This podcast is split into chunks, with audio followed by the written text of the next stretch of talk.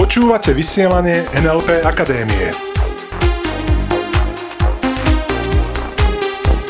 Zaujímavosti a novinky o NLP. Je tu opäť streda a vy počúvate vysielanie NLP Akadémie. Od mikrofónu vás zdravia Peter Sasín a Iveta Klimeková. Dnes sme si vybrali tému, ktorá je veľmi zaujímavá. Dnes sa budeme baviť o magických zmenách, pomocou komunikácie. Dnes to bude veľmi zaujímavé. Z klasickej teórie komunikácie vieme, že nedokážeme nekomunikovať. To znamená, že vždy komunikujeme, aj keď nič nehovoríme, vždy prebieha nejaká komunikácia. Mm-hmm. Tí, ktorí ste v dlhoročných partnerstvách, tým myslím už naozaj dlhoročných, tak možno poznáte, a možno nie, možno poznáte ten pohľad. Stačí krátky pohľad partnera, takéto... Oh. Nemusí tam padnúť ani jedno slovo. Nemusí dokonca padnúť ani ten zvuk, čo som teraz urobil. A napriek tomu to spôsobí, že prebehla komunikácia. To znamená, že vždy komunikujeme. Okrem toho, že vždy komunikujeme, existuje predpoklad, že komunikácia je manipulatívna. A viem, že niekto nemá to slovo manipulatívna rád. Hmm. A je to naozaj tak, že komunikáciou vždy ovplyvňujeme druhých. A je na nás, či tých druhých ovplyvňujeme negatívnym alebo pozitívnym spôsobom. Presne tak. V tomto máme vždy na výber. Na našich seminároch často spomíname ten príklad, kedy suseda hovorí o tom, ako auto zrazilo jej mačku. OK, a popisuje to do rôznych detailov. To znamená, ako to vyzeralo, ako tá mačka vyzerala predtým, počas toho potom, ako to znelo a tak ďalej a tak ďalej. Samozrejme, že si neuvedomuje, že tým pádom v úvodzovkách akoby vkladá obrazy do tvojej hlavy a tým pádom akoby v úvodzovkách manipuluje tvoje pocity. Samozrejme, že ona to neberie ako manipulatívne a spolu s ňou 99% obyvateľstva, ktorá používa komunikáciu skôr v tom obmedzujúcom zmysle, v tej obmedzujúcej rovine. No a tá istá suseda ti môže napiecť výborný koláč, alebo ti mm, môže mm, porozprávať nejakú peknú story, čo zažila. A vtedy ti robí príjemné pocity. Ja by som si vybral od tej susedy, myslím hlavne ten koláč. a to presne znamená, že keď ti niekto niečo dá, dostaneš od niekoho kvety alebo daruješ niekomu kvety, tak to je presne to, že komunikácia môže prebiehať aj bez slov. Keď niekomu dám bosk, kvety, koláč. Objatie. Predsa u toho nič nehovorím. A napriek tomu komunikujem. OK? Keď vznikalo NLP, to znamená, keď John Grinder a Richard Bandler robili tzv. modelovanie, keď si našli tých skvelých terapeutov tej doby, tak našli skutočne takých, ktorí mali doslova magické výsledky. A o nich sa naozaj hovorilo, o týchto terapeutoch, a bolo to v 70. rokoch 20. Eh, storočia, o nich sa hovorilo, že majú doslova magické schopnosti. No a Bendler s Grinderom ich teda vyhľadali, už sme to hovorili v niektorom z tých podcastov, že boli to hlavne Milton H. Erickson, Virginia Satir a ešte napríklad Fritz Perls. Virginia Satir napríklad dokázala so svojimi klientami magicky komunikovať. A robiť u nich magické zmeny. Čo bola schopnosť, ktorej si nebola až tak príliš vedomá a dokonca používala to, čo mu hovoríme hypnotická komunikácia, po prípade uh-huh. hypnotické vzorce, čo ona sama odmietala, že to používa. Ano, keď ju s tým Richard konfrontoval a povedal, hej Virginia, to, čo robíš, je v podstate hypnoza. Ona bola, v žiadnom prípade. A tak, ako sa na hypnózu pozeráme dnes, je zrejme, že skutočne hypnoza to bola, že používala určitým spôsobom svoju komunikáciu. No a týmto dvom mladíkom, Bendlerovi s Grinderom, ktorí neskôr založili model NLP, sa podarilo nájsť v tom vzorec. To, čo napríklad Virginia Satir veľmi často robila, bolo to, že dokázala s klientmi komunikovať v ich tzv. preferenčnom kanáli alebo v preferenčnom reprezentačnom systéme. To znamená, to, čo tu teraz znelo tak zložito, preferenčný kanál a podobne, nie je v podstate nič iné ako to, že dokázala komunikovať s klientom v jeho hlavnom kvázi zmysle. V zmyslovom kanáli. V tom zmyslovom mm-hmm. kanáli, presne tak. Čiže dajme si nejaký príklad. Ak niekto povedal, Nevidím riešenie tohto môjho problému. Tak Virginia sa na ňo automaticky naladila a odpovedala mu. Vidím, že zatiaľ nemáte jasnú cestu k vyriešeniu vášho problému. No a spoločne sa na to pozrieme. To znamená, ak ten klient povedal, že on nevidí to riešenie problému, no tak dal najavo, že jeho preferenčný kanál, alebo teda ten hlavný kanál zmyslový, je v tomto kontexte, v tomto momente vizuálny, pretože ho nevidel to riešenie. To, čo Virginia robila skutočne intuitívne, a to, čo jej prinášalo skutočne dobré výsledky, bolo v tom, že sa dokázala na ňo naladiť. To znamená, že automaticky využívala tento jeho kanál. Pretože jej odpoveď bola, že chápe, že zatiaľ nevidí to riešenie a že spoločne sa na to pozrú. Čiže hovorila s ním, a to je dosť zjednodušené teraz, ako o tom hovoríme, aby ti to bolo jasnejšie. Aha, jasnejšie, vizuálne. Každopádne bola akčná v jeho mape, v tom, ako on práve spracúva informáciu. Mnohí terapeuti ešte stále komunikujú so svojimi klientami stále tým istým spôsobom. To znamená, že sa neprispôsobujú.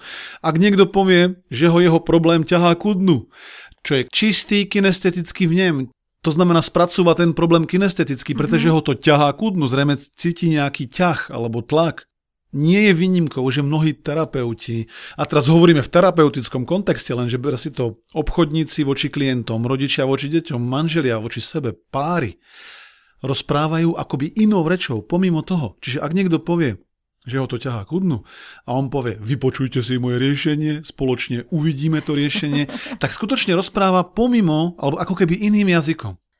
Ten protiajšok to tým pádom vôbec nemusí pochopiť. Presne tak, pretože rozprávame síce spolu slovenčinou, len mm. rozprávame pomimo svoje zmyslové vnímanie. To je presne to, keď máš eh, partnera, alebo má niekto partnera a ten partner je vizuálny trebárs a má rád viditeľné prejavy lásky. Mm. Má rád, keď mu donesieš kvety, alebo... Darčeky. Presne tak, alebo mu napíšeš e-mail, ako ho máš rád, alebo rúžom niečo na, na zrkadlo, rtenkou. no a potom ten druhý partner pritom môže byť auditívny, trebárs. Zase trošku zjednodušujeme. Chcem, aby to bolo skutočne jasné a zrejme a veľmi dobre počuteľné. to znamená, keď je ten partner napríklad auditívny alebo prevažne auditívny, no tak on chce počuť tie prejavy lásky. On chce počuť, že ho miluješ. On chce tie slova doslova počuť. A síce dostatočne často. No a keď je niekto kinestetický, to znamená, ide cez pocity a hmatové vnemy, no tak hádaj čo? Že by objatie? Že by, áno. To znamená, rozprávaj s ním v pocitoch. Rozprávaj o, tých, o tom, ako sa cíti. On chce dotyky. Áno. Mm-hmm. To znamená, my ako ľudia, tak ako to objavili Bendler s Grinderom, ešte predtým, ako začali vyvíjať model NLP, zistili, že fungujeme v jednom z týchto preferenčných kanálov prevažne. Neznamená toto, čo mnohí vytýkajú NLP, že NLP tvrdí, že používame iba jeden zmyslový kanál. Mm. Nie je to pravda, pretože NLP tvrdí to, že jeden alebo dva využívame prednostne. Preto im hovoríme preferenčné kanály. No a záleží aj od kontextu. Áno, v niektorých situáciách využívam viac ten, a v iných iný. Presne tak. Cieľom NLP je aj rozšírenie vnímania ostatnými kanálmi. To znamená, keď niekto o sebe tvrdí alebo zistí, pretože na našich seminároch robíme aj cvičenia na to, aby si zistil, kde sa pohybuješ častejšie. A, a aby si si rozšíril vnímanie tými ostatnými kanálmi. To znamená, nie je to tak, že keď niekto zistí, že je napríklad auditívny a tvrdí o sebe, ja som auditívny, nedávajte len zvukové vnemy od teraz, pretože inými nekomunikujem, iné nechápem. Ide o to, aby si dokázal byť flexibilný, aby si dokázal používať aj sám u seba, aj v komunikácii s inými tie ďalšie komunikačné kanály. Uh-huh. Už len to, že vieš, že komunikujeme vo viacerých zmyslových kanáloch, ti dáva lepšiu možnosť pochopiť v komunikácii toho druhého. Uh-huh. Um, lepšie sa na ňo naladiť mať lepší súlad v tom rozhovore. A takisto to môže zlepšiť tvoj vzťah, pretože zrazu môžeš komunikovať jazykom toho druhého. A to je veľmi podstatné aj pri tom, keď sa bavíme o tom, ako dosahovať komunikáciou magické zmeny, magické výsledky. Pretože ak tvoj klient hovorí, že mu niečo neznie dobre, tak s ním komunikuj v auditívnom kanále, pretože mu to neznie dobre. Mm-hmm. Tak mu niečo proste nejak urob, aby mu to dobre znelo. Alebo mu to tak povedz. Pokiaľ hovorí, že nevidí riešenie toho problému, tak s ním zostane v tom jeho vizuálnom kanále. Pokiaľ je pre niekoho niečo ťažké, tak s ním ostaň v tom kinestetickom kanáli. Áno, tak mu to chceš uľahčiť tým pádom a nie vysvetľovať. Mm-hmm. Chápeš? V praxi, v tej komunikácii, keď budeš chcieť byť dôsledný, tak to chce samozrejme veľkú bdelosť. Mm-hmm. A pri... tréning. A tréning pri tom, aby si dokázal tieto vzorce rozpoznávať. Áno, kedy sa kto pohybuje v akom kanáli. tým nemyslím nejaký kanál niekde pod zemou, myslím tým skutočne to, ako reprezentuje on tú danú udalosť, ten daný problém, to, čo práve riešite, o čom sa práve bavíte. Pretože my sme ako ľudské bytosti skutočne, neviem, či mám povedať, odkázaní na našich 5 zmyslov, pretože dokážeme väčšinu času komunikovať len prostredníctvom našich 5 zmyslov. To znamená, celý čas iným rozprávame, čo, čo sme videli, čo sme počuli, čo sme cítili. Občas sú tam vône. Mm-hmm. A občas sú tam chute. Samozrejme, keď komunikujeme s druhým v tom jeho preferenčnom kanáli, to ešte neznamená, že dokážeme len prostredníctvom tohto robiť nejaké zmeny.